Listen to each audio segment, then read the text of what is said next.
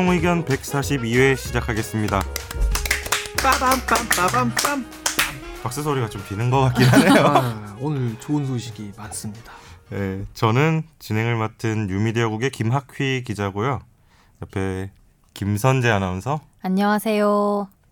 그리고 이상민 변호사. 아, 안녕하세요. 반갑습니다. 이상민입니다. 예, 아, 세 가지 좋은 소식이 있어 가지고 좀 말씀을 뭔데요? 드리려고 합니다. 첫 번째, 표정이 네. 되게 좋아 보이시네요. 되게 ketoge- 들떴어 지금. ketogenic 다이어트 3주차에 들어서서 그게 뭐예요? 저탄고지, 아, 타, 탄수라- 다이어트 하신다고. 아, 탄수, 당 다 끊고요. 어, 지방 아침에 그 올리브 오일, 코코넛 오일. 뭐 지난주에 우리 찜닭 먹는데 밥도 안 드시고 그렇죠. 누룽지도 안 그때가 드시고 2주차라고 하셨잖아요. 그렇죠. 오늘자로 이제 드디어 5kg 감량을 달성했습니다. 신생아 한 달 만에 5kg? 한 달, 3주. 3주. 이거 뭐 진짜? 어, 해보고 싶다. 나도 해야겠다. 살면서 이건 처음으로 제가 다이어트를 해봤는데 인생 최고점 몸무게를 찍고 나서 근데 아 이거 근데 물론 부작용은 있습니다. 뭔데요? 어, 올리브 오일하고 코코넛 오일을 너무 많이 먹으니까 설사가 하루 종일. 너무 힘들어. 설사에서 빠지시는 거 아니에요? 아 그럴 수도. 탈수 아니에요? 탈수? 탈수인가? 음. 예, 첫 번째 좋은 소식 개인적으로. 두 번째 어제 제가 League of Legends 골드 승급을 이뤄냈습니다. 난 뭐 기무사 이런 거 어, 나오는 줄 알았는데. 축하드려요. 나 부럽다. 아, 이거 좋은 거예요. 이거 아. 굉장히 좋은 겁니다. 이거 원챔 축하드려요. 문도 박사 원챔으로 지금 제가 잘 탑에 몰라서 그 분야는. 초, 제가 초등학교 5학년 6학년들한테 빌어가면서 아. 형들 같이 해요. 던지지 말아주세요 하면서 골드 위가 다이아죠? 골드 위가 플래티넘입니다. 아, 그 플래티넘. 사회의 어떤 직급으로 따지면 어느 정도예요? 느낌이? 아, 과장 내지 어. 과장 승진. 어, 괜찮네. 드디어 대리에서 과장으로 승진했습니다. 네. 세 번째 즐거운 소식 정현석 변호사님이 안 나오셨습니다. 네, 정현석 변호사님은 무단 결근하셨습니다. 아니 뭐 아. 어, 오늘은 뭐 이유가 뭐라고 하시나요? 폭염 때문 아닐까요? 요즘 온열 질환으로 이 노약자들이 그렇죠. 늦으신 이유가 예전에 보면 뭐 뭐였더라? 예전에 황당한 이유를 드신 게 할머니가 어디 길을 건너고 있는데 그분을 그분을 뭐 도와드리느라고 늦었다고 그랬나? 하여튼 뭐 양치기 소년이죠, 뭐. 아니 어젯밤에 전화 받았는데 사실 약간 뭐 뭐라고 주절주절 말씀을 하셨는데 못 들었다는. 전 설명 안 할래요. 네. 설명하려거든 직접 와서 하라. 아니면 뭐 저 동생이라든지 아니면 뭐 애기라든지 와이프분을 대신 보내시든가 근데 그 마음이 약간 일면 이해가 되는 게 뭐 빠지면 안 되지만 이렇게 약속 같은 거 취소할 때 있잖아요. 네. 그렇게 없는 친척을 만들어서 막 죽이기도 하고 이래야 되잖아요, 사실은. 그 사유를 만들 때. 네, 이해는 돼요. 아니 뭐 보여드리고 싶은데 약간 카톡으로 지금 아주 바쁘다 오늘 밤을 새야 된다 아, 이거를 이렇게 셀카를 찍어서 저한테 카톡 하나 어. 보내셨더라고요. 남자한테 셀카 카톡 아니면 약간 정말 그거 싫다. 아니야? 막 왜 입원했는데 셀카 찍는 사람들 있잖아. 링겔 꽂았는데 나 아픔 이렇게 셀카 찍는 분들 있잖아요. 그래도 다음 주에 나오셔서 뭐 열의를 하신다고 네. 하셨으니까 그럼 내가 안 나와야겠다 다음 주에. 열일할 수 있는 기회를 드리고자. 다음 주에 열일 하시는지 보죠 뭐. 네. 아유, 그래서 오랜만에 제가 또 어, 이렇게 커피를 가지고 왔죠. 아. 연석이 형안 오면 커피 삽니다. 아메리카노 마시고 있습니다. 어차피 들으실 것 같은데 다음 주에 사오시겠죠. 뭐. 여기까지만 들으실 거예요. 그 뒤로는 욕해도 돼요. 그리고 네. 억울하면 오세요 일단. 어, 억울하면 씹히죠. 어, 억울하면 와야지. 아 재밌습니다. 뭐 나쁜 소식은 없고요. 나쁜 소식이요. 어 저희 딸이 계속 저 공룡 메카드를 계속 사달라 그래서 금전적으로. 미쳐버리겠습니다. 음. 채집 통을 샀거든요. 그 채집 통에 공룡 알을 한 18개인가 집어넣을 수가 있는데 거기에 지금 9개밖에 안 들어가 있어요. 그래서 음. 금전적 지출이 상당합니다. 그 하나 얼마인데요 아래? 하나 알 하나에 만 원, 9,900원. 어딱그 비싸다. 비싸요. 뭔지를 모르겠네요. 저는 아직. 조그마한 그 옛날에 터닝 메카드라고 아시죠? 들어보죠. 알아요. 예. 예. 그 애기들 장난감인데 이렇게 어디 뭐 밑에다 카드 같은 걸 놓고 거기다 뭘 굴리면 쿵 하고 튀어나가는 그런 장난감이 음. 있어요. 근데 그 장난감이 되게 여러 개를 만들어놔요. 그게 약간 모으는 거구나. 네, 약간. 맞아요. 음. 아 미쳐버리겠어. 저도 조만간 그렇게 이제 되겠네요. 오겠네요. 이제 Disney Junior 계속 보시고 리나는 뱀파이어 노래 부르고 베- 꼬마 의사 제가 McStuffins 아기 생일 언젠데요? 이미 지났어요. 아. 4월달. 내년에 선물해 드릴게요. 그때 이미 졸업해 있을 수도 있겠다. 아, 힘들어, 힘들어. 예. 애기 이제 애기가 사달라 그러면 그거 아 애기들은 또 이게 제, 제어가 안 되잖아요. 그쵸. 제어가 안 되니까. 저 지난번 말씀드렸나요? 저희 아들이 이제 두 돌 다 돼가는데 예. 제가 처음으로 혼내봤어요. 음. 어 뭐라고요? 왜? 자꾸 뭘 던지더라고. 자기가 기분 나쁘면 뭐, 아, 뭐 마음에 안 든다 그러면 손에 잡히는 걸 자꾸 던져요. 음. 내가 안 돼. 싼 거 던져. 야, 그건 비싼 거야. 근데 약간 그날 밤에 야, 저 말도 못 알아듣는 애기한테 내가 혼을 내도 될까? 음. 뭐 계속 그 처음 생각- 낸 거예요? 태어나서? 태어나서 처음 혼내봤죠. 어. 야, 이제 좀 말귀를 알아듣거든요. 아, 내가 혼내니까 삐졌어. 음. 아. 입이 삐쭉삐쭉 바로 그러고 울거든요. 아, 엄마 울고 거 던져. 던지고. 근데 뭐 바뀌진 않았어요. 계속 던져요. 아, 그왜 던지는지 물어보면 안 돼요? 말을 못해요 아직. 아, 네. 죄송합니다. 하긴. 글로 쓰라고 할 뻔했네. 어, 말도 아니고. 자 이제 청취자 사연으로 넘어가겠습니다. 안녕하세요. 오랜만에 사연 올립니다. 날씨가 매우 덥습니다. 방송국은 녹음실은 시원하신지? 각설하고 질문. 최근 본 뉴스에서 태권브이의 짝퉁 완구를 만든 사람이 태권브이 저작권을 가진 회사에서 고소를 당하고 재판에서 패했다고 하는데요. 사실 태권브이에 대해서 좀 아는 사람들은 태권브이가 일본의 마징가 Z, 정확히는 그레이트 마징가 Z의 짝퉁이란 걸 알고 있거든요. 그래서 이 뉴스가 퍼지자 댓글 반응이 애초에 태권브이가 저작권 침해의 상징인데 뭔 지들이 저작권을 행사하냐 같은 반응인데요. 이 건에 대해서 어떻게 받아들여야 할까요? 사실 태권브이는 제 세대가 아니라서 저희도 사실 저도 세대가 아니고 정현석 변호사님에서 조금 윗세대로 가야지 태권브이거든요. 음. 정 변호사님도 태권브이 거의 못 보시는 세대일 텐데 70 70 원래쯤 4년 70년대 만들어졌다고 음. 하네요. 음. 예. 근데 그니까 이게 그 말씀이 맞는데요. 말씀이 맞는데 근데 그러면 나 궁금한 게 마징가 쪽에서는 이 태권 V한테 소송을 거는 건 없었어요? 그런 건 없었죠. 어. 아, 역시 승자와 위너의 자세인가?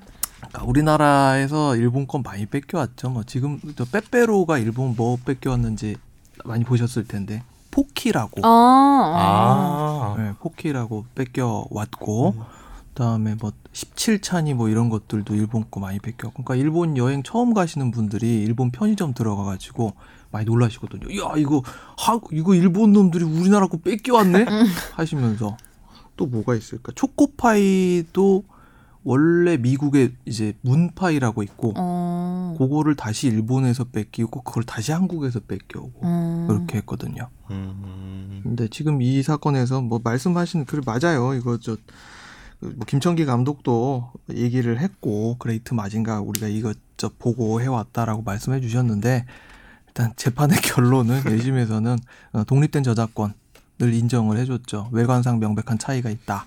좀 재밌어요. 그러니까 외관상 뚜렷한 차이가 있다. 네. 어. 그 완구. 짝퉁 완구 만드는 분도 외관상 뚜렷한 차이를 두시면 되겠네요 앞으로. 음. 어 진짜 그래요. 그래서 게임 회사에서 이런 거 많아요. 게임 소송에서 이런 거 많아요. 음. 예전에 저 Crazy Arcade 크아. 예. 범, Crazy Arcade하고 Bomberman 소송이 있었고 최근에도 아. 이제 유사한 소송들이 있었죠. 그러니까 애니판 같은 거 하나 빵 떠버리면 아. 그거 비슷한 게임들이 와수수수 나오잖아요. 그러면 그걸 가지고 이제 문제를 삼는데 에, 뭔가를 이제 막 바꿔 갖고 내는데 이제 그게 인정돼 가지고 결국 별도의 저작권이 인정되는 케이스들이 꽤 있습니다. 그러면은 기본적으로 마징가랑 태권부인 다르다고 판결이 나온 거죠. 그렇죠. 네, 그렇죠. 그러니까 할 말은 없는 거네요. 네. 어. 이 청취자가 마지막에 이제 어떻게 받아들여야 할까요? 마음으로 물어보셨는데, 근데 이런 판결 자체는 뭐 튀는 건 아니죠. 그렇죠. 튀는 건. 일반적인 판결인 음. 것 같은데.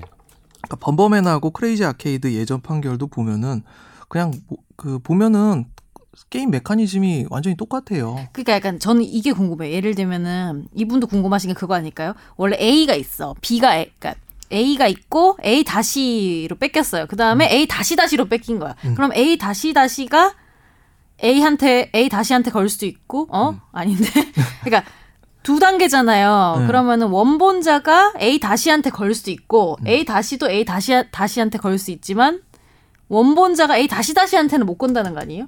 다시 다시한테도 걸 수도 있어요. 아, 그것도 할 수 있어요. 그러니까 아. 원 저작권이 인정이 되면은 그 저작권자가 자기 거 침해했다는 사람한테는 다 할 수 있어요. 근데 만약에 그러면은 이게 지금 얘네처럼 안 나오고 A 다시가 A의 저작권을 침해했다라는 판결이 나오면은 A 다시 다시한테 A 다시가 못 거는 거 아니에요? 그렇다고 그렇죠. 그걸 오. 주장을 한 거죠. 지금 이 상황에서. 어. 야, 너 A 왜 다시 다시가 그렇게 지금 주장을 하고 있는 거 아니에요? 그렇죠. 어. 그렇게 주장을 했죠. 근데 안 받아준 거죠. 근데 만약에 요그 첫 번째 연결고리에서 이게 저작권 침해다라고 나오면은 뒤에 거는 그렇죠. 없어질 수 있는 거네요. 그렇죠. 근데 어. 그거를 딱 주장을 했는데 안 받아들여 준 거예요. 어. 네. 어. 어, 똑똑한데? 네. 뭐, 뭐나 먹- 되게 똑똑해 보였다.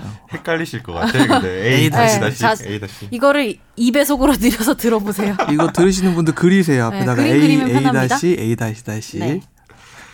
아, 전형적인 무슨 음. 뭐 필기도 아니고 이거. 네. 뭐 제가 몇 주 까먹었는데요, 사실. 이거 이메일 한번 소개를 확실하게 네. 좀 왜냐하면은 부탁드릴게요. 저희 사연이 끝났어요. 저희 최종 의견 메일 주소는요. final f i n a l 골뱅이 sbs.co.kr입니다. 예, 무료니까 많이 보내주세요. 야, 정말 진짜 저 그 뭐 마케팅 중에 제일 없어 보이는 게 공짜니까 무료니까. 그리고 아, 그런데 지난주에 메일은 좀 많이 왔어요. 음, 아? 메일이 뭐 날 더운데 건강하세요. 뭐 잘 듣고 있습니다. 막 사연을 막 보내시다가 제가 지금 고민이 없어서 상담할 건 없네요. 아, 뭐 이런 메일들은 좀 행복하시구나. 있거든요. 아, 좋은 그런 아, 음. 잘 듣고 있다는 메일. 그런 거를 네. 가져올까 하다가 네. 우리 그러면은 다음 주에 좀 그런 거 읽어봐요. 어, 그런 게 약간 응원의 메시지들이 좀 있어요. 아, 못 보시니까 아, 제가 좀 메시지. 가져올게요. 네. 응원의 메시지 감사합니다. 여러분 덕분에 5kg 감량에 성공했습니다. 근데 대부분 메일 뭐 한 10건 정도 그런 메일이 있었는데 지난 일주일 동안 아. 약간 꼭 한 명씩 응원하더라고요. 저는 다 좋아하지만 아. 뭐 이상민 변호사님 특히 아. 뭐 하세요? 아니면 김선재 아나운서님 뭐뭐꼭뭐 조심하세요. 뭐 이렇게 음. 더위 조심하세요. 음. 근데 나름 정현석 변호사님 팬 아, 많더라고요. 많죠. 팬이 제일 많아. 근데 안티도 제일 많아. 원래 그런 거예요. 인지도라는 게. 네, 메일 많이 보내주세요. 네. 자, 그러면 이제 다음으로 화제의 판결 넘어가겠습니다. A 씨는 자정이 다 된 시간 서울의 한 공동주택 앞을 지나다가 여성이 혼자 있는 걸 목격을 했습니다. 담벼락 문을 열고 들어가서 1시간 30분을 기다린 끝에 이 목표로 한 여성이 샤워를 하고 나오는 모습을 포착을 했는데요. 이 피해 여성의 신고로 A 씨는 경찰에 붙잡혔습니다. A 씨는 주택 담장 밖에서 휴대폰 카메라 앱을 통해서 피해자 모습을 보려고 했을 뿐 촬영하라고 한 사실은 없다. 라고 주장을 했는데요. 그러니까 촬영을 시도하다가 그만둔 건데 사실상 서울중앙지법은 성폭력 처벌법 위반과 주거침입 혐의 등으로 기소된 A 씨에게 징역 8개월의 집행유예 2년, 성폭력 치료 강의 수강 40시간을 선고했습니다. 어울리네요. 예. 이거 상당히 오래 기다리셨네, 이분. 근데 그러니까 약간 요약을 하자면은 카메라 어플을 켰어. 카메라를 켰어. 근데 앱을 딱 켜서 예. 앨범에 저장은 안된 거잖아요. 그렇죠? 그렇죠. 지금 그 상황인 거죠. 예, 켜려 켜서 이제 찍으려고 했는지 안 했는지. 그러니까 요거는 그 범죄 행위의 실행의 착수라는 개념이 이제 문제되는 사안인데요. 음. 원래 범죄는 고의와 그러니까 그 범죄를 실행하려고 하는 의사하고 실행을 한 결과를 모두 필요로 해요. 음. 고의와 결과가 모두 있어야 처벌이 되고 범죄 둘 중에 하나라도 없으면 처벌이 안 되는 게 원칙이에요. 근데 고의가 없는 경우를 우리는 과실범이라고 이야기하고 결과가 없는 경우를 미수범이라고 얘기를 네. 합니다. 음. 그래서 과실범이나 미수범은 특별히 처벌한다는 규정이 없는 한 처벌하지 않아요. 음. 그런데 지금 여기서 문제가 된 이 카메라 등 이용 촬영이라는 범죄가 있거든요. 결과가 없잖아, 근데. 그렇죠. 근데 이건 네. 미수범 처벌 규정이 있어요. 어. 근데 음. 그 미수 기수와 미수를 이제 구분하는 기준이 결과의 발생이라면 실제 시작하기 전과 시작한 후의 단계를 구분하는 기준이 이제 실행의 착수라는 개념이거든요. 그래서 이 아저씨는 나는 카메라를 들이댄 적이 없기 때문에 실행의 착수가 없었습니다라고 주장을 했고 거기에 대해서 아니야 네가 지금 한 행동을 보니까 CCTV 영상을 봤더니 카메라 앱을 켜고 네가 이렇게 들이댔기 때문에 이거는 실행의 착수가 맞아. 눈이 안 좋아서 이렇게 확대해서 보려고 했을 수도 있잖아요. 그러면 카메라 앱이 망원경 아니라 용- 다른 거. 들고 갔었어요. 돋보기 같은 걸 들고 가야지. 요새 얼마나 화질이 좋은데 이렇게. 그러니까 참 예, 근데 이걸 보니까 근데 그래도 찍은 거보단 덜 나왔겠죠? 그렇죠. 미수범은 음. 이제 감경을 하게 돼 있기 때문에 마지막에 그렇게 돼 있어요. 뭐 A 씨가 아무런 범죄 전력이 없고 카메라 촬영이 미수에 그친 점 등을 고려해 형을 정했다.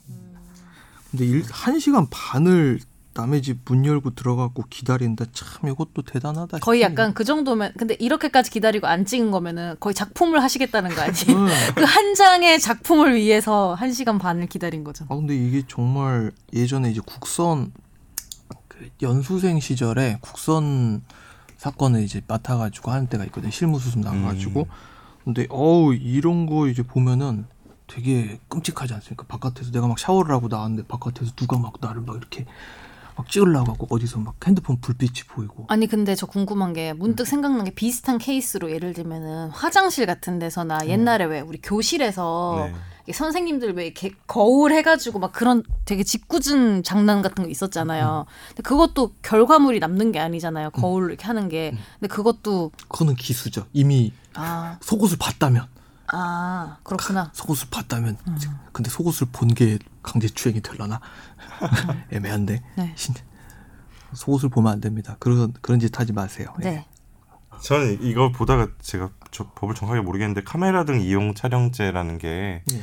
옛날 카메라를 생각하고 법을 만들 때는 그렇게 음. 만들지 않았을까요? 지금은 근데 스마트폰 없을 다- 때. 스마트폰 없을 때 다 만들어지고 그렇죠. 예, 그러니까 스마트폰 있을 때 만들어진 법이고 2011년도 아. 그때 만- 11년이요? 네, 음. 그때 만들어졌는데 요거 서울역 거기 올라가는 길 아시죠? 거기 네. 에- 에스컬레이터 어, 긴 예. 거 있는데 거기에는 거의 항상 사복 경찰관이 있다고 생각을 하시면 됩니다. 거기서 근데 엄청 걸린대요.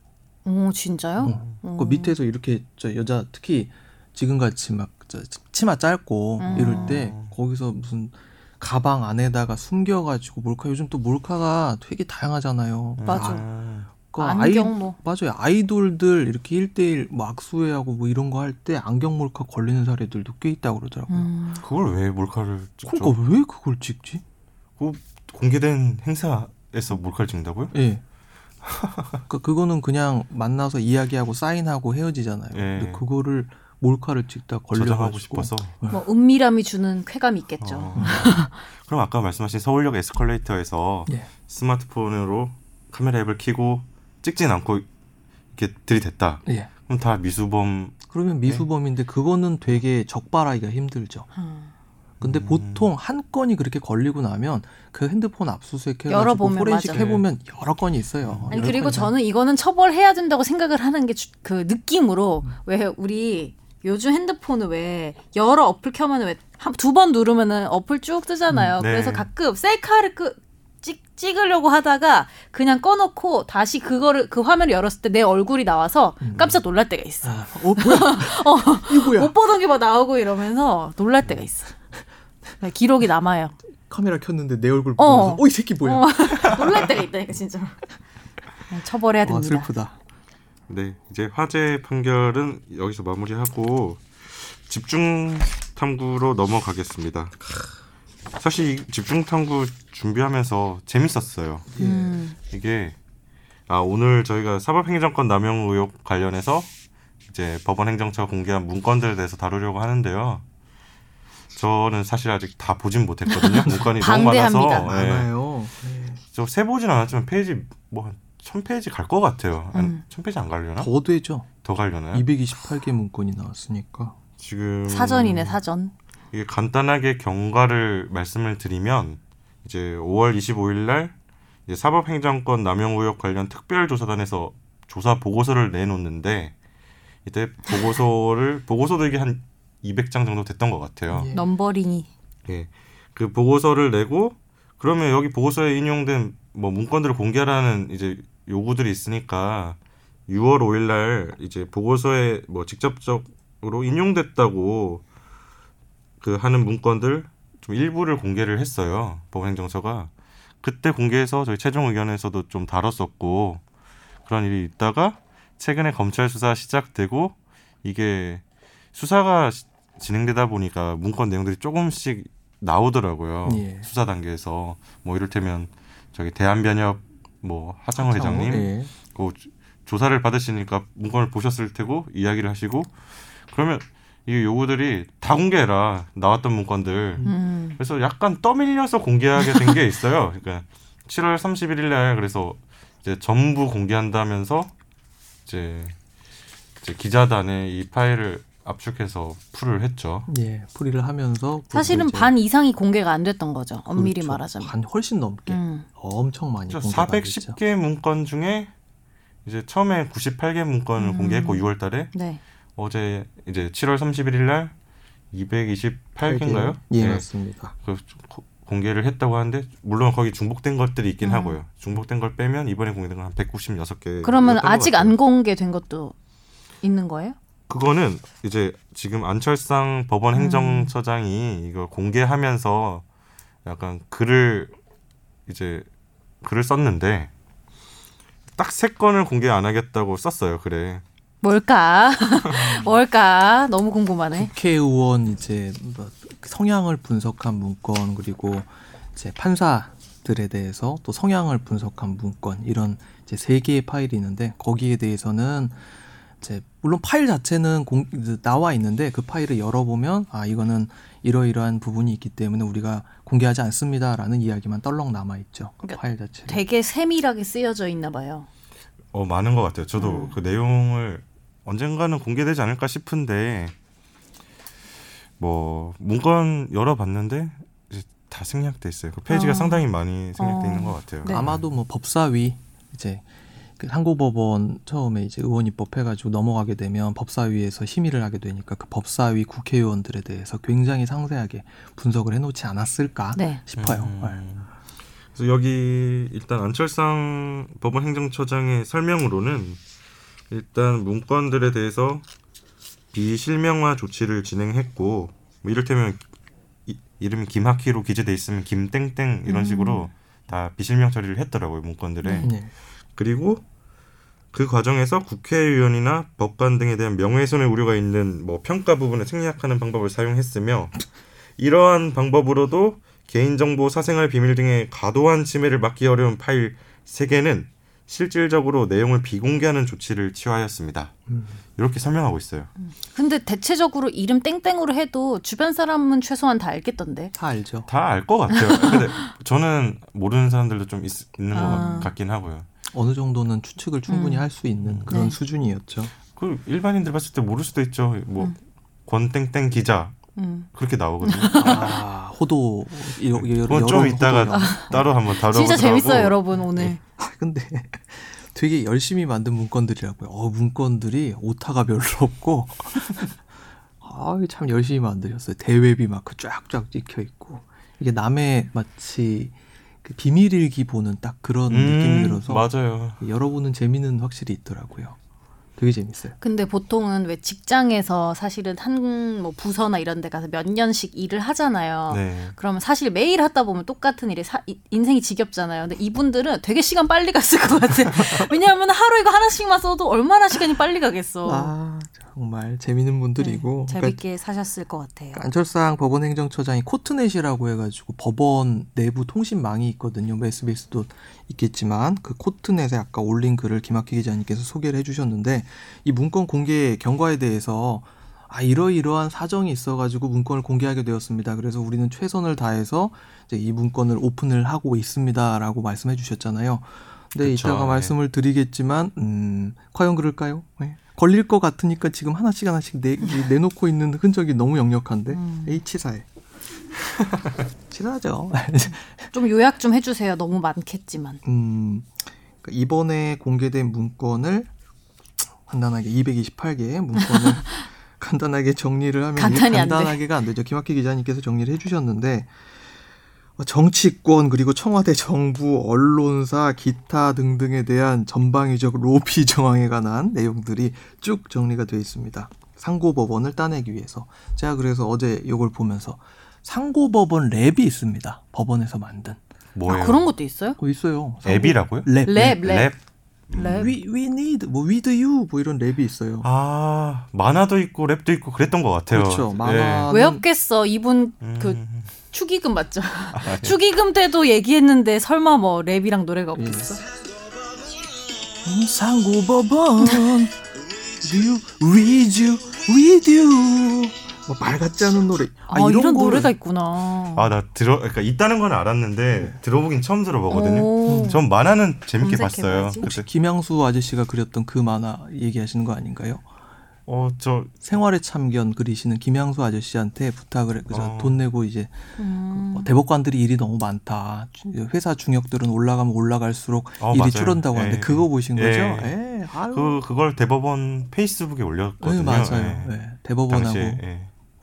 근데 그런 거 돈 주고 만들어 갖고 근데 국민들은 대법 상고법원이 뭔지를 몰라 관심이 없어 간단하게 정리를 하면 대법원이 상고법원을 만들고 싶은데 이제 어떻게 해야 되냐 이런 전략들이 담긴 문건인 거잖아요. 예. 이것들이 그래서 저희가 이걸 조금 나눠서 제가 본다고 열심히 봤는데 그 중에 좀 이상한 진짜 낯뜨거운 문건들 많은데 이게 카테고리를 나눠서 한번 좀 볼게요. 네. 그러면 우리가 오늘 다 할 수 있을지 없을지 잘 몰라요. 아, 좀 너무 많아요. 그리고 아직 다 못 본 게 많아서 음. 다 안 되면 다음 주에 한번 더 하죠. 네. 어 재밌어 일단 첫 번째로 청와대 관련 문건인데요. 아, 이거는 사실 좀 진, 어, 6월, 6월 달에 처음 문건 공개될 때도 BH 관련된 문건들이 있었고 그때 이상민 변호사도 욕 많이 하셨잖아요. 예 음. 오늘도 할 건데 근데 청와대는 그냥 지난번에 봤던 문건이 있어서 그런지 저는 느낌은 뭐 비슷한 느낌이었거든요. 음. 그냥 아 이제 BH에 잘 보여야 된다. 뭐잘 구슬러야 된다. 그리고 약간 BH를 자기들 밑으로 보는 느낌도 저는 받았어요. 예. 약간 우리가 잘 해서 BH는 우리 편 만들어서 상고부문 얘네들이 도와주지 않으면 안 되는 거니까. 예. 음. 저 이정현 의원을 통해 가지고 대통령 면담을 신청을 하고 그리고 이제 상고법원하고 당시 법무부 그러니까 행정부 소속인 법무부에서 영장제도 개혁에 관해서 항상 이제 문제 의식을 갖고 있었거든요. 특히 항상 법원하고 검찰하고 제일 많이 싸우는 것 중에 하나가 영장 기각될 때. 아, 그래서 영장 항고제를 항상 거- 거- 검찰에서는 도입을 하고 싶어하고 영장 기각되는 데 있어서 우리는 너희의 기준을 도저히 알 수 없다. 그 기준을 알 수 있도록 그 고등법원에다가 항고하는 그런 예, 다툴 수 있는 영장 기각에 대해서 다툴 수 있는 절차를 마련하자라는 이야기를 계속 하고 있는데 그거 알겠다. 영장 저 제도 우리가 개혁하고 검찰에서 수사 더 열심히 할 수 있도록 그 영장 우리가 더 열심히 내줄 수 있는 방향으로 한번 바꿔보자. 근데 여기 이 문건에서 나오는 표현 중에 회유라는 문- 이야기가 나와요. 음. 그래서 그걸 보니까 확 짜증이 올라오더라고요. 야 무슨 사법부에서 회유야 회유는 무슨 공작해? 이런 생각이 음. 들더라고요. 약간 분석을 많이 해놨던데 예, 이게 기본적으로 의원 입법이 된 사안이잖아요. 그렇죠. 근데 정부에서 입법, 상고법원을 만드는 입법을 했을 때 예, 법무부가 자꾸 방해를 하니까 음. 그렇죠.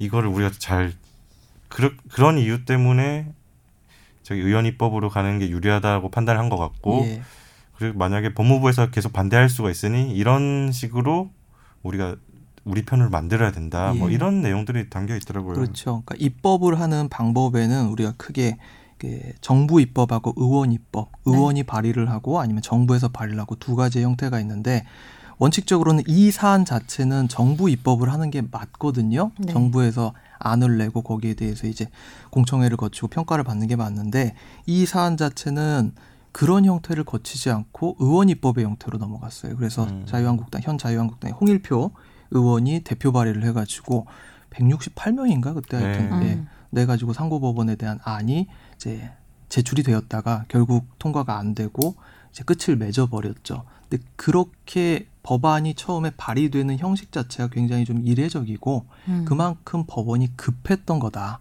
왜냐하면 음. 법 법무부에서 되게 싫어했거든요. 그리고 법사위에 이제 검사 출신 의원들, 예를 들어서 김진태, 뭐 김도 그렇죠. 예. 그리고 서기호 판사 출신이지만 예, 법원하고 이제 각 세우고 있는 그런 의원들은 음. 이 상고 법원에 대해서 굉장히 부정적인 입장을 취하고 있었기 때문에 문건에서도 나오지만 그런 사람들을 어떻게 회유할지 음. 친한 사람 누구 있고 대학교 동기 누구 있고 이런 이야기가 거기다 나오더라고요. 그러니까 BH뿐만 아니고 국회의원들도 그렇죠. 국회의원들도 이런 식으로 우리가 저 회유 회유라는 표현은 여기 나오는 거니까 그냥 인용을 합니다. 구슬려 가지고 우리 편을 만들겠다. 근데 그 과정에서 저는 되게 웃겼던 게 BH BH는 우리가 많이 쓰잖아요. 네. CJ라는 표현 들어본 어, 적나 있으신가요? 처음 봤어요. 처음 아, 보셨죠? 예. CJ 하면 원래 쓰는 건가요? CJ가? CJ는 우리는 청정원이잖아요. 고추장. CGB 그렇죠. CJ가 뭘 지칭하는지 아세요? 저 몰라요. 치프 저지. 어 진짜? 어. 대법원장을 지칭하더라고요. 그게 영어가 맞아요? 맞는 단어예요? 몰라 이거 말도 안 되는. 그건 우리 셋 다 모르지. 뭐 BH, VIP 쓰듯이 CJ로 쓰더라고요. 저도 그래서 문건 보다가 CJ가 뭐지 하는데 아 이거 치프 저지라고 쓴 거구나 이렇게 음. 생각을 아, 했어요. 원래 통용되는 말이 아니에요. 전혀 난 약간 초성인 줄 알았어. 이름인 줄 알았어. 청정 뭐 이런 식으로. 음.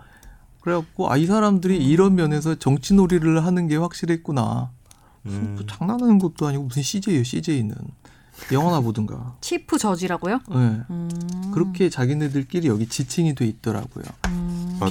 BH, 네. VIP 하듯이 자기도 그렇게 하고 싶었나 봐. DJYS 하듯이. 음. 그래서 이제 청와대 정부에 대해서는 아까 이- 말씀드린 듯이 그런 식으로 이제 접근을 하겠다라고 분석을 해놓았고 정치권 이 정치권에 대한 분석이 되게 재밌더라고요. 어 재밌었어요. 예, 이게 일단 검토 배경을 좀 읽고 싶은데 예, 이 문건에 이제 일단 문건 제목이 상고법원 입법을 위한 대국회 전략이거든요. 음, 여기서 어마어마하네요. 음. 첫 페이지 딱 열면 검토 배경이라고 해서 이제 사법부 최대 현안인 상고법원 설치를 위해 비상한 각오와 엄중한 대처가 요구되는 상황임. 상고법원 입법이 대법원장님의 최대 역점 사업이자 사법부의 가장 중차대한 추진 과제. 멋있다. 대법원장 님은 왜 대법원장 님이에요? 자기 기관의 장이니까요. 근데 이거를 대법원장님으로 쓰기도 하고 CJ로 많이 이제 근데 해놨더라고요. 찾아보니까 영어로 supreme인데 supreme? supreme? Supreme Court 이렇게 읽는 것 같은데. 아? 그거는 chief judge란 말은 없는 것 같아요. 어, supreme 코트는 이제 미국에서 근데 치프. 저지란 말 없다니까. 없는데 지네들이 아, 그냥 만든 썼다고. 거예요. 이분들이 그렇게 쓰셨다고. VIP도 그렇습니다. 사실 뭐 그냥 대통령 VIP로 지칭한 것도 어, 아닌가? 나도 다음에 SJ로 써야지. BH, BH도 뭐 김병현이지 뭐. 아 나 CJ가 뭔지 궁금. 그러니까 대법원장 지칭한 걸 알았는데 예. 뭘까 계속 생각하다가 음. 뭐 나는 그 대법원장 바뀌면 또 이게 약자가 바뀌나? 뭐 이런 그러니까 초성 초성. 약간 뭐 우리가 모르는 뭔가 있나? 뭐 별명인가? 생각했었는데 음. 뭐 그래요. 아 그래서 두 번째로 국회 전략 이걸 계속 보면 전 이게 너무 웃겨요. 뭐요? 거점 거점이란 단어가 너무 웃긴 것 음. 같아요. 거점 거점 의원, 거점 의원. 설득 거점 의원. 거점이란 말을 누가 좋아하는 사람이 있었나 봐요. 왜냐하면 법관에도 거점 법관이라는 표현이 나오거든요. 아. 음, 예전에 이제 나왔던 문서를 보면은 그러니까 법사위에 이렇게 목소리 큰 의원들이 있단 말이에요. 그 목소리 큰 의원들 중에 이 상고법원을 반대하는 사람들에 음. 대해서 포섭할 수 있는 방안을 우리가 익숙한 분들 많이 나와요. 그렇죠. 아이, 몇명 보면요. 이게 어 이를테면 저기 어 이게 반대 의원에 대해서 어떻게 해야 되는지에 대해서 대책을 수립해 놨어요. 네. 음. 이게 제목이 래요 반대 의원에 대한 다각도의 특별 대책 수립. 아 멋있다. 그냥 표를 만들어 놨는데 근데 저는 갑자기 그래 생각난 게 이런 분들 왜 대학교 때 있잖아요. 누가 네. 안 시켰는데 왜 족보 같은 거 만드시는 분들 있죠. 그런 거 했으면 되게 잘했을 것 같아. 음. 너무 도움됐을 것 같아. 아 재밌어요 정말. 김진태 의원 소신 정치색 뚜렷 가장 강한 반대 입장. 공안 젠담 재판부 설치 등 전향적 검토 입장을 표면. 나 이것도 의견. 웃겼다. 그 이 땡땡 우리도 땡땡 처리해야 되나요? 이거는 다시 실명 거론된 사람들이죠. 음, 이건 또 아, 예, 뭐 나왔죠. 문건에 써진 대로 일단 예. 주장 소신이 강하지 않고 인간성이 좋아 정에 약하다는 평. 얼마나 속상해요 이거. 아 재밌다. 그러니까 이 정도를 공개했는데 아까 비공개된 문건에는 뭐가 담겼는지 음. 좀 의심이 되긴 하더라고요. 대놓고 안철상 법원행정처장도 명예훼손의 우려가 있다고 얘기를 했기 때문에 예. 굉장히 뭐 씹는 이야기가 나왔을 수도 있죠. 그래서 이게 반대 의원에 대해서 특별 대책을 수립하는데 각각의 반대 의원들에 대해서 지금 어떤 사람인지 분석을 해놓고 예. 오른쪽에 오른쪽에. 오른쪽에 접촉 루트를 만들어 놨어요. 가관이에요. 이제 당내 그 김진태 의원 같은 경우에는 당내에서 홍일표, 유승민, 김무성을 통해서 접촉한다. 예. 뭐 그리고 친분은 뭐 법 이제 법원 내에서 누구 누구랑 친분이 있다. 사적으로는 너 누구 누구랑 친분이 있다. 이, 이 사람들을 통해서 접촉해야 된다. 뭐 이런 거잖아요. 그러니까 당내 중진 친분 사적 이렇게 분류를 해 놓은 거잖아요 루트를. 어우 김진태 의원 친구가 많구나. 여기 보면 제일 접촉- 많아요 여기서 접촉 친구가. 루트가 제일 많아 보면. 보다 보니까 무슨 이제 사법고시 동기 뭐 이러는 걸로 음. 뭐 친분을 만들어 놓기도 하고 음. 그런 게 많더라고요. 그렇죠. 이 당시에는 이제 연수원, 사법연수원 막 몇 명 안 뽑을 때니까. 예. 근데 저 이거는 딴 소리긴 한데 연수 사법연수원 뭐 로스쿨 동기라고 해가지고 뭐 사건 뭐 어떻게 잘 될 것 같다 이거 절대 저겁니다. 우리가 마찬가지지만 안다고 해서 그 사람이랑 친한 거 아니에요. 되게 싫어할 수도 있어요. 음. 사이가 안 좋을 수도 있어. 그렇죠. 예. 알긴 알죠. 뭐 이런 관계일 수 있습니다. 네. 조심하십시오. 그래서 뭐 제 처음에는 이해하려고 할 때 뭐 이런 반대하는 의원들의 성향을 분석해 놓고 누굴 통해서 접촉하는 것까지는 이상하긴 하지만 뭐 쓸 수 있다 생각은 잠깐 했었거든요. 음. 근데 보다 보니까 약간 포인트를 다 잡아놨어요. 뭐 공약 포인트라고 해서 족보라니까 족보 이거. 이병석 의원의 관심사 공약, 노후화된 대구법원 청사 이전 적극 추진. 음. 이건 사실 거래의. 정황이 담긴 거잖아요. 그렇죠. 내가 너에게 새 법원을 지어줄 터이니. 이거 다 문건에 나, 공개된 문건에 나온 거니까 몇 개 더 보면요. 김무성 대표의 MS 경우에는 MS. 우리도 줄이자. MS. MS요? 어. 우리 중동고등학교 선배님. 어, 최근 한명숙 의원 정자법 위반 사건의 신속한 처리를 공식적으로 요청한 바 있음. 그리고 전병헌 의원의 같은 경우는 최근 개인 민원으로 법원에 먼저 어, 연락. 속상해. 어, 이 아저씨 뭐야 진짜. 민원 해결될 경우 이를 매개로 접촉, 설득 추진. 야 정말 너무하다. 이거는 사실 거래 정황이 담긴 거잖아요. 그렇죠. 뭔가 민원이 오고 가고 음. 이걸 들어주고 설득한다. 예. 그리고 만약에 거래가 아니어도 솔직히 예를 들면은 그냥 민원은 저절로 해결된 건데 우리가 한 것처럼 한 것도 되게 치사한 거잖아요. 사실은 인간적으로 봤을 때는 원래 그렇게 될 건데 음. 거기다 숟가락 올려가지고. 음, 그것도 치사해 나름대로. 그렇죠. 그러니까 실행 여부 자체는 지금 확인이 되지 않았지만 그렇죠. 어쨌든 국회의원의 그 지인 사건에 관해서 마치 청탁 이게 뭐뭐 아니 그러니까 부탁한다고 얘기하면 그건 다 청탁이에요. 예. 개인 민원이 솔직히 뭔지 모르겠는데 한번 물어보고 싶긴 해요. 음. 만나면 지금 내 민원도 좀 들어주든가. 어, 민증 재발급인가? 그 정도로 대법원에 민원을 하지 않을 어떤 개인적인 일이길래. 그래서 이게 문건이 상당히 길어서 좀 이제 반대 의원들에 대한 공약에 대해서만 좀 정리를 해봤는데 뭐 문건을 보면 법사위 위원들을 중심으로 다 공약 포인트를 잡아놨어요 대법원에서는. 제일 중요하니까. 네. 상고법원을 추진하기 위해서. 적어도 반대하는 사람들을 이쪽으로 꼬셔내기 위해서 특히 법사위원회 소위원 소위원회를 지금 이 상고법원 안이 통과할 가능성이 그때 별로 없었거든요. 음. 김진태 의원 같은 경우엔 어, 한번 아니다 싶으면 진짜 결사반대를 그 그런 말 있잖아 여기. 뭐더라? 나 그 말 되게 웃겼는데. 김진태 의원 거기에 반대 의견 고양되지 않도록 설득. 그 성향을 다 알아 이미. 그래 반대하는 어, 거 자체는 고양되지 않게 설득한다. 목소리 크게 내지 않도록. 그리고 어떤 분은 이제 소신이 강하지 않으니까 정서적 접근을 한다 뭐 이렇게. 네. 귀가 팔랑 스타일이란 뜻이네요. 네. 상당히 고민했을 것 같아요. 쓸때 작성자가 기분 나쁘겠다. 근데 이게. 나는 이분 진짜 기분 나쁠 것 같아. 인적 네, 그래서 아까 소신이 강하지 않은 분은 화살표 해놓고 인적 네트워크 활용한 정서적 접근. 너무 슬프잖아요. 그래도 아이고. 그래갖고 이제 이 정치권에 대해서는 그런 식으로 접근을 해왔고 그다음 이제 언론사에 대한 이야기가 그쵸, 예. 많이 나왔죠. 언론사에 대한 특히 조선일보, 예. 조선일보에 대해서 9억 9천만 원에 달하는 광고비 이제 전략, 장, 광고비 집행 전략이 이제 나왔고 조선일보 한 배를 탄다라는 또 표현이 나오더라고요. 맞아요 나와요 한 배. 나랑도 한 배를 좀 타보지. 이제 지금까지 보면 이제 청와대 정부 상대로 문건들이 있고 국회에 대해서 문건들이 있고 언론들에 대해서 어떻게 전략을 세워야 될지에 대한 문건들인데 요게 더 재밌습니다. 포션이 막 비슷하게 있는데요. 네. 뭐 그냥 제가 봤을 때는 조선일보와 방송사에 집중한 것 같아요. 네. 나머지는 지역지에 대한 전략도 좀 있고 음. 그래서 조선일보 관련 제목에 조선일보가 기재된 문건이 아홉 개고 기본적으로 전 이거를 좀 읽고 싶어서 써놨는데 이제 조선일보 방문 설명 자료 중에 나오는 표현인데요. 찾아갔다는 건가요? 음, 방문을 해서. 네. 방문을 한 거죠. 네. 어, 그거 제가 확인을 못했는데. 방문한 일단 거 방문 있잖아요. 설명 방문 설명 자료니까. 이제 예. 찍혀 있으니까. 네. 뭐 국민들로부터 가장 신뢰를 받고 있는 최고의 언론사를 통한 정확한 정보 제공과 쟁점 부각이 가장 효과적이라는 방안이란 것은 의심의 여지 없이 확실하므로 상고제도 개선이라는 역사적 결단을 앞두고 국민적 공감대 형성을 위해 정중히 요청드림. 그렇죠. 그러니까, 약간 그렇군요. 대국 찾아가면서 이렇게 소신 가져가는 느낌 네. 같지 않나요?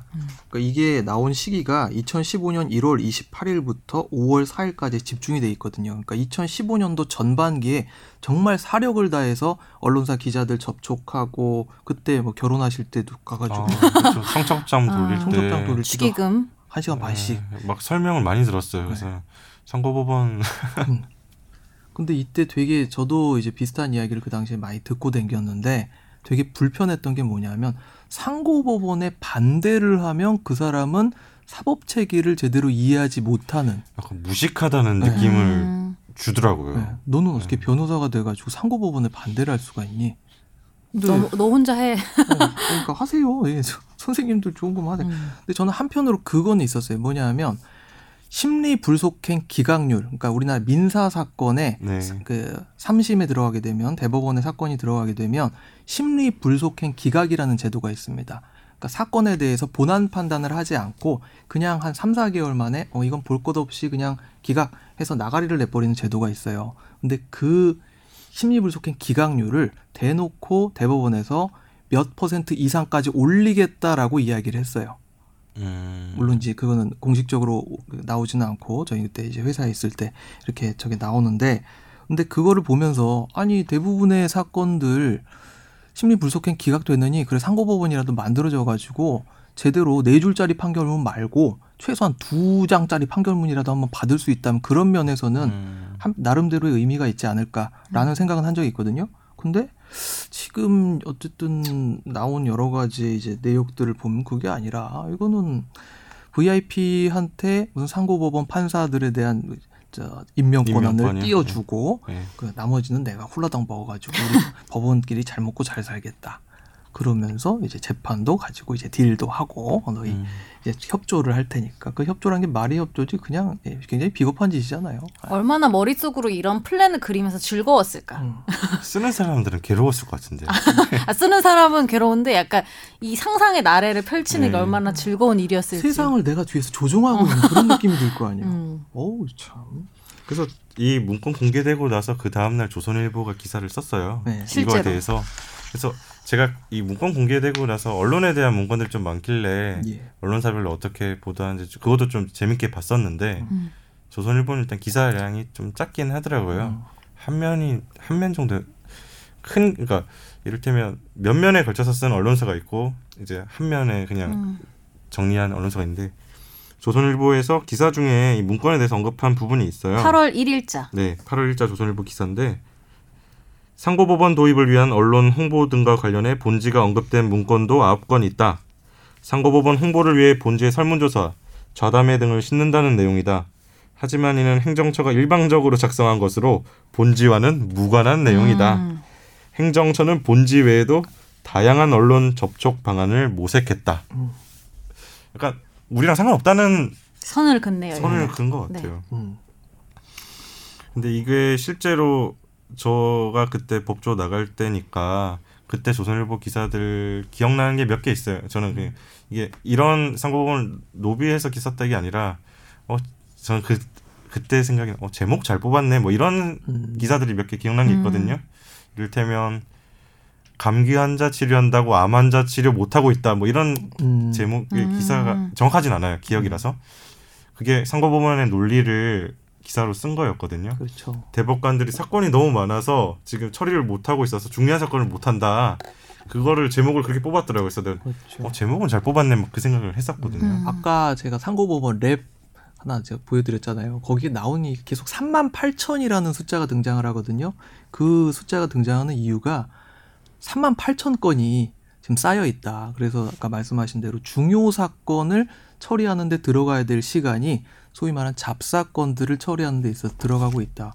근데 실제로 사건 3만 8천 건을 동일한 어떤 비중으로 처리를 하냐 절대 그렇지 않죠. 심리불속행 기각으로 음. 팍팍 날리고 시작을 하는데 형사 사건에는 아니 그리고 설사 그 말이 맞다고 해도 예를 들면 아까 그 기사가 정말 그 잘 쓰여지고 옳은 기사여도 이런 식으로 문건이 나와버리면 솔직히 그 기자 입장에서는 속상할 수도 있겠네요. 아, 뭐 기- 기사 쓴 사람 그렇게 생각할 수도 있겠죠. 근데 취재를 음. 그렇게 했고 네. 근데 뭐 왜냐면은 뭐 양쪽에 논리가 있는 거잖아요, 사실. 근데 본인들이 오히려 퇴색시키는 것 같은데. 그때 당시에 2015년 때 한창 이게 언론 대홍보 아 대언론 홍보 전략을 실행할 때니까 제 기억에는 그 대법원에 있는 사건들 있잖아요. 예. 엄청 많다고 예. 그 사건 기록들이 있는 그 문서 보관소 이런 게 있었어요. 거기를 언론에 공개하겠다고 막 찍어가라고. 음. 쌓여 있는 거. 예, 뭐 그런 일도 있었어요. 우리 집에도 책 많아요. 좀 찍어가. 우리 집에도 저안 보는 책 많은데. 그리고 이제 그렇게 언론사들에 대한 이제 접촉 더하기. 방송사 언제 나오냐고. 아우, 방송사 안 나오냐고. 근데 저는 그 뒤에 이제 기타라고 분류를 해주신 김학규 기자님 기타라고 분류를 해주신 이 부분이 되게 보니까 어이가 없던 게 포탈 실시간 검색어에 상고법원이 오르도록 이슈화. 이거 보면서 진짜 이렇게 써놨어요. 바본가? 이렇게 써놨어요. 제가 상고법원 뭐 반대 법관들이 언론사 접촉을 자제하도록 요청하고 이제 변협에 관한 문제도 있는데 이건 굉장히 치졸한 일인데 그러니까 이게 저도 이제 사업을 하면서 뭐 네이버 광고도 집행을 해보고 그렇지만 사람들이 클릭을 하는 거는 관심 있는 거 클릭하지. 우리가 뭐 저 어디 뭐 SBS 목동 맛집 이런 거 검색하면 목동 맛집 중에 뭐 가령 갑자기 거기에 호텔 광고가 떴다 하면 그거 검색 안 하거든요. 안 찍어 보거든요. 제가 이거 검색 오르는 방법 알아요. 라스 나가면 돼요. 라스 나가셔서 어, 출연하셔서 그 하면은 일단 오르고 아니면은 그 아이돌들 있잖아요. 그 어린 친구들이 거의 팬층이잖아요. 그러니까 아이돌들이 어떤 단어를 썼는데 그게 좀 사자성어라든가 좀 어려운 단어면은 검색어에 뜨더라고. 아. 궁금하니까. 궁금해서. 그래서 아이돌 방탄소년단이 상고보원 언급하면 네이버에 오를 수 있다. 확신합니다. 아니, 컬투쇼에 어, 나가셔 가지고 가르쳐 드립니다. 그 문건들의 전략 중에 몇 개가 이제 대법관의 일상에서 프로그램 뭐, 음. 뭐 거기는 이제 대법관은 음. 뭐, 뭐 이를테면 뭐 성씨만 나오고 땡땡 누군지는 알겠는데 예. 그 대법관이 어느 프로그램에 출연해서 대법관의 고된 일상을 보여준다 뭐 이런 전략들이 아. 있어요. 그리고 고된 일상 안 된다니까. 라스는 아이돌이어야 아, 된다니까. 일상이 고되면 TV 프로그램에 못 나가요. 일상이 고되면 뭐 대법관님이 프로그램 라스 나갈 수는 없으니까. 아 그러니까 제 말은 전략을 잡은 것도 잘못됐다니까. 그렇지. 대법관이 쇼미더머니 나가. 그래갖고 거기서 랩을 해. 상고법원 랩을. 그러면 되겠다. 하면 되겠네. 되겠다. 되겠다. 아 웃기겠네. 고영한. 그러면은 1위다 1위. 그렇지 문건 올리면 잘릴 것. 같은데. 할수 있지. 아. 자, 그 정도는 던져줘야지. 예. 자기를 놔야죠. 실시간 1위를 먹으려면. 컬투쇼에 나가갖고 아니면 주접을 떨든가. 그 지금까지 막 로비 정황 같은 문건들 좀 받고 네. 약간 이거는 몇 가지 이제 이 법원의 인식 좀 보고 시- 인식이 보여지는 문건들이 있었는데 음, 네. 짧게만 좀 보고 넘어갈게요. 이를테면 저희 국민에 대한 인식 이게 사람들이 좀 약간 많이 열받을 것 같아요. 그러니까 법원이 전체적으로 이 문건들을 보면 기분이 되게 약간 더러운 느낌이 드는 게 법원이 되게 사람들을 얕잡아보고 내려다보는 자기들이 위에 있다고 보는 음. 것 같아요. 예, 우리가 세상을 지배하고 있다 그런 느낌이 확 들더라고요. 제 생각엔 청취자분들이 이거 찾아보기 힘들 테니까 시간도 없고 이 제가 제일 열받았던 부분인데 어, 언론 등 기사를 통해 알 수 있는 상고법원 관련 일관된 논리, 논리는 대법원 사건 수 많음, 대법관이 힘듦, 상고법원 만들어야 함인데 이는 이성적인 법조인들에게나 통할 수 있는 논리이다. 어, 일반 국민들은 뭐 특히 내 사건은 대법원에서 재판받아야 한다고 생각하는 이기적인 존재들이다. 음. 이렇게 기재가 돼 있어요 문건에. 이성적인 법조인 정현석 변호사님이나 저를 보십시오. 이성적입니까? 비이성적인 분도 우리가 많군요. 얼마나 저 감성적이고 음. 이 똘짓을 많이 하는데 말이야. 어, 나도 만약에 사건 하면 대법원에서 판단 받고 싶을 것 같아요. 예. 음, 저는 이기적인 존재. 이기적인 사람. 이런 기막귀 이기적인 사람. 근데 누구나 이러지 않나요? 이게 이기적인 게 아니고 원래 인간은 자기 중심적이고 당연히 내 재판이 중요하지. 그럼 남의 재판이 중요하겠냐? 그렇잖아요. 뭐 법원 입장에서는 이기적으로 보였겠죠. 그러니까 이사 이것도 사실이 아닐 뿐더러 이게 사실이라고 하도 그거는 당연한 거예요. 음. 오, 그러려고 그 법원이 있다고 생각하지 않을까요? 당연히. 그렇죠. 사회적 지위를 부여받고 근데 말 음. 말 자체는 맞네요. 대법관이 높은 보수와 사회적 지위를 부여받고 있는 만큼 그러면 일 많이 해야지. 음. 아, 들이 대법관이 일 안 하잖아. 연구관들이 일하지. 뻥치고 있어. 씨. 장난치고 있어. 씨. 아 그리고 저기 판결 지침 관련된 언급 문건도 하나 봤는데요. 예를테면 그 정치는 진보, 예. 경제노동은 네, 보수. 네. 박근혜 전 대통령 탄핵 국면에서 쓰여진 문건인데 정치적 사는 진보적으로 경제와 노동 관련 이슈는 보수적인 입장을 유지하자는 것으로 좀 전략을 세운 내용인데 사실 이러면 이게 가장 문제 아닌가요? 그렇죠. 그러니까 대법, 그러니까 이게 왜 다 문제긴 한데. 예. 하지 말라는 거 다 했어. 그러니까 대, 원래 법원 조직은 검찰 조직과 달리 검찰은 이제 저 검찰청법에 보면은 이제 검사 동일체 동일체 원칙 원칙, 예, 예. 해가지고 검찰총장을 정점으로 한 피라미드형 조직으로 이루어진다는 그게 행정권력의 이제 특징이죠. 결제받아서 진행하는. 그런데 법원은 그게 아니라 모래알 조직이어야 돼요. 본질 자체가 모래알 조직이고 1심 판결, 2심 판결, 3심 판결 하는 사람들이 각각 자기 양심에 따라서 판결하면 그걸로 끝이거든요. 근데 윗사람이 항소심 그리고 1심 판사들한테 이런 식으로 이제 스탠스를 어, 이쪽으로 판단해라라는 스탠스를 주는 것 자체가 문제란 거죠. 그런데 이 발단이 어디서부터 시작됐느냐? 임찬종 기자님도 이제 그 비슷한 리포트를 썼던 걸로 기억을 하, 하거든요. 신영철 전 대법관의 2008년도 촛불 집회 관련 사건이 제대로 무마되지 못함으로써 그게 시작이 되어서 네. 결국 지금 이런 분위기까지 왔다. 2008년도에 있었던 일들이 결국 불씨가 되어서 2010년도, 2018년도까지 이어졌던 것이다. 라는 생각이 들더라고요. 네. 네. 사실 사람들이 법원 행정처가 뭔지도 몰랐은 상황인데 관심 없죠. 지금 이제 법원 행정처 좀 유명해진 것 같긴 해요. 음. 이번에 그러니까 박근혜 사건을 거치고 이런 사건들을 거치면서 우리나라 그 법, 저 국민들이 무지하게 똑똑해지고 있어요. 우리가 안철상을 어떻게 알아요? 그냥 일반 국민이 이정미 헌법재판관 다 알잖아요. 그렇죠. 네.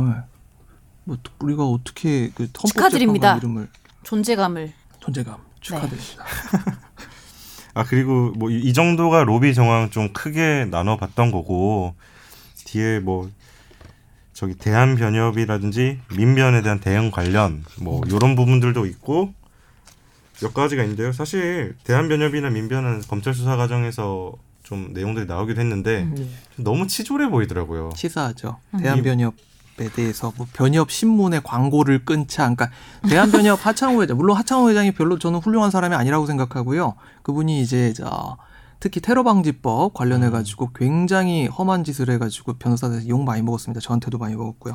그런데 이 차창호 회장이 상고법원에 대해서 굉장히 스탠스가 완전히 반대 입장을 취하고 저 있었어요. 반대였죠, 네, 완전. 완전 반대니까 여기에 대해서 대법원이 어 이 새끼들 우리 말을 안 들어 대한 변협에다가 대한변협 신문이라고 하는 이 그지 같은 신문이 있는데. 오늘 아침 왔네요. 정말 그지 같은 신문이 열어보지도 않았어. 예, 그 신문에 광고를 게재하는 걸 중단하고 그 뒤에 또 써놓은 게 웃겨요. 광고 게재 중단의 효과는 크지 않을 것. 광고 안 단가가 보니까. 싸거든. 그리고 안 보잖아. 그렇죠. 그리고 대한변협이 주관하는 각종 위원회에 판사들이 내원해서 거기서 토론하고 이런 게 있거든요. 거기에 안 나가. 음. 그리고 버- 법원에서 하는 어떤 행사에 대한변협 회장을 초대를 해가지고 거기서 이제 인사시키고 그런 의례적인 거 있잖아요. 그거 안 부른다는 거 그것도 아니에요? 안 불러. 그 내용들이 여기 다 써 있어. 그리고 더하기 변호사들의 저- 이거 진짜 웃긴 게 변호사들의 재판 절차 및 법원 이용에서의 각종 편의 제공 철회 라고 돼 있고 이 중에 제일 짜증 나는 게 변호사들이 일을 하다 보면은 그 재판 일정이 겹치는 때가 있어요. 그럼 음. 먼저 확정된 일을 해야 되잖아요. 그러면 그 뒤에 이제 확정된 사건에 대해서 아 이거 먼저 확정된 사건이 있으니까 변론 기일이나 공판 기일을 연기해 주십사라고 음. 요청을 한단 말이에요. 그걸 안 받아주겠다라고 써놨어요. 뭐, 신중 검토 네, 필요한 검토. 방안이긴 해요. 어. 너무 치졸해 보여요. 치사해. 밀당해요? 그러니까. 밀당하나? 아니 나 저는 이게 변호사 대기실 폐쇄 음. 너무 치졸하잖아요. 어. 아 이게- 치사해. 변호사들의 이제 편의를 제공함으로써 불만을 고조시키고 하창우 회장에 대한 화살이 비토- 글로 가게 예, 예. 그런 전략인 거잖아요. 그거 없어도 그렇군요. 하창호 회장 비토 세력 많았어요. 그거 없어도. 예. 아휴. 근데 이, 여기서 또 이제 요거 다 좋은데 그러니까 민변이라는 세력에 대해서 굉장히 이제 안 좋은 눈으로 바라보고 있는 걸 또 느낄 수가 있었고 그래서 지금 이번에 김선수 대법관 네. 이제 취임을 하지만 그 김선수 대법관에 대해서 어, 눈의 가시처럼 생각을 하고 있었다. 그리고 현 대법원장 김명수 대법원장도 보니까 나오더라고요. 음. 아, 이 사람이 상고법원에 대해서 반대를 하는 주도적 인물이다. 맞아요. 서울고등법원 나와요. 15기 예. 음. 15기 김땡땡 판사. 음. 아, 이 사람이 지금 우리의 이그 뭐 뉘앙스와 맞지 않는 스탠스 명수 둥절. 갑자기 등장했어. 뭐 비실명이긴 하잖아요. 예 어리둥절. 그렇죠 블러 처리 제대로 안 해놓은 거나 똑같이 다 알지 다 알- 알죠. 아는데 그렇게 공개를 네. 그리고 이 식으로. 문건에서 저희가 잘 아는 분이 두 번 또 나오더라고요 여기가 아, 재밌어. 그쵸. 여기가 재밌어. 저는 이거부터 찾아봤어요. 예, 있을 것 아, 같았거든. control F 눌러가지고 그러니까 저기 이 모든 문건들 196개를 있을 것 폴더에. 집어넣고 control F 해서 아. 일단 처음에는 권지윤을 검색해봤어요. 안 나와요. 안 나와 안 나와. 왜냐면 비실명 처리가 됐기 때문이죠. 권- 땡땡으로 권을. 검색해야 권. 그래서 저는 SBS를 검색해봤거든요. 음. 아, 좀몇 개 많이 나오는데 네. 눈에 띄는 이제 찾아 두 개가 나왔어요. 음. 우리가 잘 알고 있는 이 최종 의견의 그 마스코트였던 우리 권지윤 선생님이 이 문건에 두번 무려 등장을 하십니다. 그 등장을 하는 이유는 2015년도에 썼던 욕망의 우리 대법원 하고 있을 때 아니에요? 우리 우리 거 하고 있을 땐가 아닌가? 아니 그 전이 아, 그 아, 그 전이에요. 전이에요? 예. 아. 이 2015년 2015년 8월. 아, 네. 네. 8월 달에 욕망의 대법원 낯뜨거운 상고법원이라는 라임을 맞췄네. 정말 장문의 기사예요. 이 기사 되게 길어요. 음, 스크롤이 끝이 안 보여요. 이게 스크롤 내리면 네. 끝이 안 보이는데 아, 저희 SBS의 취재 파일이라는 그 기사가 있는데 기자들이 취재하다가 좀 후기 같은 걸 쓰기도 하고 아니면 스트레이트 발굴한 걸 그쪽으로 방송보다 취재 파일을 먼저 쓰기도 하거든요. 약간 좀 개인의 캐릭터가 좀 더 드러나는 그쵸. 리포트보다. 이제 권지윤 기자가 여기 아주 상고법원 비판하는 장문의 상고법원 비판한다기보다 대법원의 행태에 대해서 그렇죠. 비판하는 장문의 글을 올리는데 음. 이게 이게 많이 화제가 됐었어요. 그 예. 그 당시에 서초동에서는 예. 조회수도 상당히 잘 나왔거든요. 그 조- 음. 그러니까 표현 자체도 상당히 이제 적나라했고 그러니까 법조 기자로서 계속 이제 또 이 법원 행정처하고 접촉을 하다 보니까 아무래도 뭔가 표현을 약간 스스로 조절하게 되는 게 없지 않아 있잖아요. 네. 이렇게까지 써도 되나? 근데 이렇게까지 썼더라고요. 그럴 사람이야. 그럴 사람이야. 뭐라고 평가했어요? 그래서 음, 이 그래서 문건에서는 뭐라고 평가했냐면 보시면 자 그 그러니까 법원에서 싫어할 만한 얘기들이 막 써있잖아요. 위헌적 발상. 어, 7월부터 장기적 홍보 전략 추진한 이후 전반적으로 홍보 침체기라고 평가를 하면서 자기들은? 예. 그 사이에 본질에서 벗어난 상고법원 추진 배경, 경과 등에 대한 여론 호도형 기사가 등장한다. 전지훈 기자는 호도형 기자입니다. 호도형. 예, 호도형 기사라고 평가를 했어요. 우리 그래서 이제 별명 호도형이라 부르기로 했잖아요. 호도형. 호도 브라더. 어, 브라더. 아, 호도 과자 선물했었다면서요? 제가 호도 과자를 보내드렸습니다. 카톡으로. 호도형 기자이기 때문에. 엄청. 좋아하던데. 네. 음. 그래서 낄낄낄낄 하면서. 좀 더 이게 평가를 보면 이제 권지훈 기 어, 권땡땡 기자의 SBS 취재 파일 대법원의 이중성, 위헌성, 위헌적 발상, 입법 로비 등 자극적 용어 사용하며 날선 비난 토로 음. 이 기사로 이제 분위기 안 좋아지고 있다는 평가를 좀 해놨어요 음. 길게. 네. 근데 권지훈 기자는 좋아해요. 관종이네요. 관종이에요. 내가 봤을 때는 관종이야. 관종이다. 이게 어떤 무슨 사건들 있을 때 사찰은 사찰이라 하기는 어렵겠지만 공개된 기사고 사찰 피해자들 이 느낌이 있을 거 아니에요. 음. 제가 한번 연결을 해볼까요? 아 진짜요? 가능합니다. 아니, 우리- 전화 받을지 모르겠는데 네. 관종이 봐서 받을 네, 거예요. 관종. 오 안녕하세요. 아니 그거 나 너무 웃겼어. 이거 났다는 거 보고 김학희 기자님이 네. 한테 보내달라고 자기 나온 거. 전화가 바로 오더라고. 자기 바쁘니까 나 나오는 문건 좀 다 찾아달라고. 그래서 나도 바, 전화 일단 해볼게요. 안 받으면 뭐 네. 끊고. 아 웃긴다. 어, 여보세요? 네, 권지윤 기자님. 안녕하세요. 야, 너무 늦은 거 아닌가요, 지금? 최종 의견입니다. 안녕하세요. 네, SBS 안녕하세요. 최종일입니다. 반갑습니다. 아 잠깐. 네. 저 저는 약간 제가 이게 직접적으로 하기 그러니까 선배니까 넘길게요. 아 예예. 예. 안녕하세요. 권지윤 기자님. 아, 안녕하세요, 변호사님. 예, 저 이상민 변호사입니다. 반갑습니다. 아, 예, 처음 뵙겠습니다. 예. 예. 요즘 저 호도형 기자로 이름이 날리신다면서요.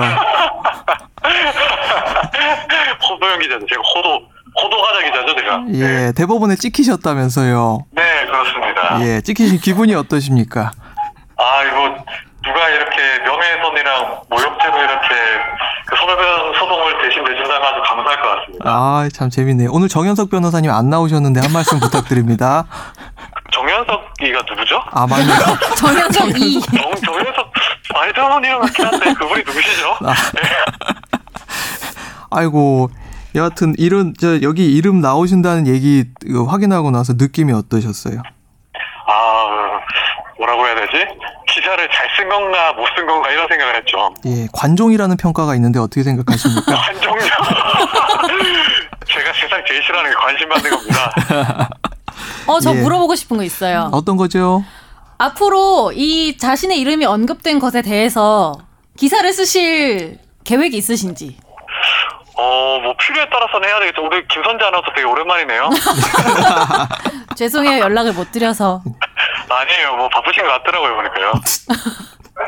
예, 아무튼 뭐 제가 올해 지금 나와 있어가지고 아까 원래 20분에 전화하는 걸로 알고 있었는데 예. 저 어디 나와 있거든요, 취재하러. 예, 그거야 선생님 사정이고요. 제가 알 바는 아니고요.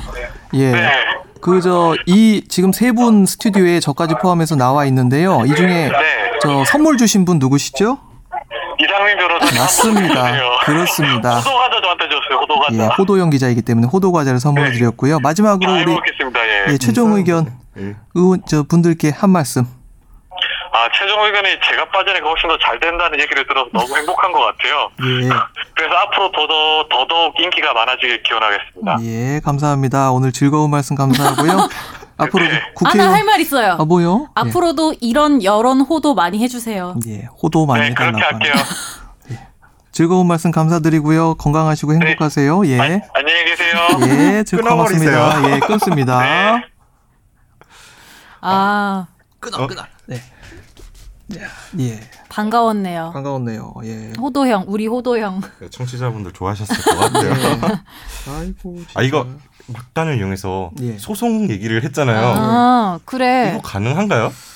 근데 전파 가능성이 있을까 약간 의문이 들긴 했어요. 그러니까 다 그 이제 보고형 문건이잖아요. 보는 네. 사람들이 딱 제한돼 있기 때문에 명예훼손이나 모욕 사건의 경우에는 항상 공연성, 전파 가능성이 문제가 되는데 그런 걸 가지고 이제 음. 방어를 하겠죠. 그리고 항상 법관을 상대로 하는 소송이라는 건 결국 그 판단의 주체가 법관일 수밖에 없기 때문에 음. 어렵죠. 지금 당장 압수수색 영장이 다 줄줄이 기각되고 있는 것만 보더라도 집단 소송하면 안 돼요? 여기서 모인 사람들이 왜냐하면은 약간 오랜만에 화합의 기회로 삼아서 국회의원, 판사, 기자 다 같이 해서 김진태, 집단 김도 소송으로. 다 연락하자. 어. 열받을 것 같긴 해요. 이한성 약간 좀 멍청한 것처럼 표현하는 그러니까. 의원들 있고. 이한성 의원님 열 받으시죠? 저희랑 같이 집단 소송합시다. 예, 귀가 팔랑귀로 소개돼 있습니다. 아 세상에 이럴 수가. 아이고 법원행정처에서 선생님을 그렇게 보고 있어요. 열 받으시죠? 이걸 저희가 다 보진 못했는데 아직 다 못 봤습니다. 네, 제가 계속 주말에도 봐야 될 것 같고 네. 좀더 보고 마지막으로 좀 느낌 어떠셨는지 좀 정리를 해볼까요? 느낌이 저 같은 경우에는 이걸 보다가 이게 양승태 당이라는 하나의 정치 세력이 하나 또 있었구나. 사법당이라는 그런 당이 하나 있었던 거구나. 그런 생각이 들었습니다. 음. 정치질 하지 말라고 만들어 놓은 게 사법이고 그리고 항상 사법부는 저 행정부나 입법부에 비해서 그 정치적인 그 민주적 정당성의 크기가 작을 수밖에 없거든요. 선거로 뽑히지 않은 권력이기 때문에 그래서 헌법 배울 때 사법 소극주의가 나오는 것이고 그러니까 입법부에서 국민의 선거로 뽑아진 그 대표자들이 만든 법을 함부로 해석하지 말라는 그런 입장들도 있는 것인데 이 사람들이 그 주어진 권한을 벗어나서 월권을 무지하게 하고 싶었구나. 몸이 근질근질했구나. 이런 쌍놈들 이런 생각이 들었습니다. 쌍놈이에요. 예. 결국 못했잖아요. 그렇죠. 바보들 무슨 상고 법원을 네이버 1위로 만든다는 둥뭐 말도 안 되는 소리 하고? 있어. 전략은 짤 수 있는 거 아닌가요? 그럼 광고비나 제대로 집행을 하든가 상고로 검색했을 때 상고 법원이 뭐 블로그 1위 나오면 사람들이 그거 클릭하나 안 클릭해요. 아유 그저 차라리 저한테 물어보세요. 저 광고비 집행 많이 해봤어요. 그리고 저는 약간 여튼 방송국에 일하는 사람으로서 좀 속상했던 거는 사실 방송국이나 뭐 신문사나 여튼 언론에 대해서 어떻게 접촉하겠다는 말이 나오는 순간 저는 이미 그건 끝났다고 보거든요. 음, 네. 그러니까 이게 사실은 뭐 국회나 뭐 같은 판사들끼리야 그래도 그래 뭐 그럴 수 있는 건 아니지만 그건 약간 전 단계라고 생각해요. 좀 더. 근데 언론사를 어떻게 잘 뭐 구슬르든지 하겠다라고 말이 나오는 순간 그건 이미 다 끝난 거라고 보거든요. 음, 그래서 좀 무서웠어요. 이게 실, 실제로 일어나지 않았겠지만 약간 멍청한 전략들이라서 네. 이게 실제로 일어났다고 생각하면은 너무 소름 돋고 진짜 이거야말로 뭐 역행 아닌가요? 어떤 발상에? 그들만의 리그에 천- 천착돼 있는 사람들, 음, 그러니까 언론계를 길들이고 BH와 쇼부를 보고 입법부를 스- 이렇게 자기 편으로 꾸슬려 가지고 그러면 결국 삼권 분립이라는 거는 의미가 없어지잖아요. 그렇죠. 그리고 저는 뭐 다른 뭐 윗, 윗분들이나 뭐 다른 분들은 모르겠는데 제가 주변에서 이렇게 일하면서 봐온 우리 기자들이나 이런 그 사람들의 스타일로 봤을 때 요런 식으로 해서는 안 돼요.